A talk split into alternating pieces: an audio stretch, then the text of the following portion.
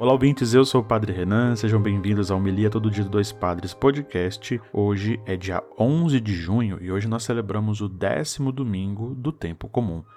O evangelho de hoje é Mateus, capítulo 9, versículos de 9 a 13. Naquele tempo, partindo dali, Jesus viu um homem chamado Mateus sentado na coletoria de impostos e disse-lhe: Segue-me. Ele se levantou e seguia Jesus. Enquanto Jesus estava à mesa, em casa de Mateus, vieram muitos cobradores de impostos e pecadores e sentaram-se à mesa com Jesus e seus discípulos. Alguns fariseus viram isso e perguntaram aos discípulos: Por que vosso mestre come com os cobradores de impostos e pecadores? Jesus ouviu a pergunta e respondeu: Aqueles que têm saúde não precisam de médico, mas sim os doentes. Aprendei, pois, o que significa quero misericórdia e não sacrifício. De fato, eu não vim para chamar os justos, mas os pecadores palavra da salvação. Glória a vós, Senhor.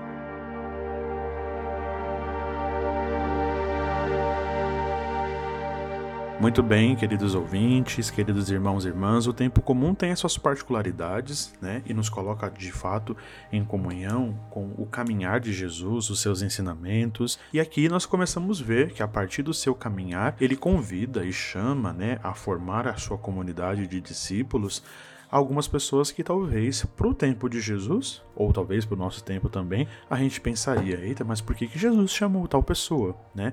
Será que essa pessoa é digna de responder uma vocação, de pertencer ao grupo de Jesus, de entrar na dinâmica da vida de conversão que ele propõe? Será que ele pode pertencer ao reino de Deus? Essas são perguntas que a gente se repete tanto, né? Quando a gente vê alguém que tinha um pecado muito grande, que nós julgamos ser um pecador, uma grande pessoa que cometeu aí injustiças, se pode ou não ser perdoado, se pode ou não receber a misericórdia da parte de Deus e se pode ou não formar a família humana e cristã.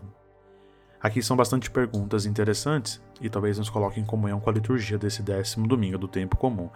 O chamado de Mateus representa tanta coisa, né? Primeiro que ele se torna um dos evangelistas, compõe o grupo dos discípulos, escreve sobre Jesus, mantém uma relação de intimidade com ele, o recebe em sua casa, tem uma mudança radical, não só de trabalho, mas uma perspectiva de vida nova. Ele se torna um cristão, se torna um discípulo de Jesus e propagador do evangelho, mesmo com uma vida tão contrária a tudo isso que ele assume como novo. É aqui que se dá então o ensinamento, o mandamento de Deus, mas sobretudo o cumprimento e o seguimento a Jesus Cristo. Mateus, com a sua vida totalmente errada, se torna uma vida totalmente mais correta e mais adequada para seguir Jesus.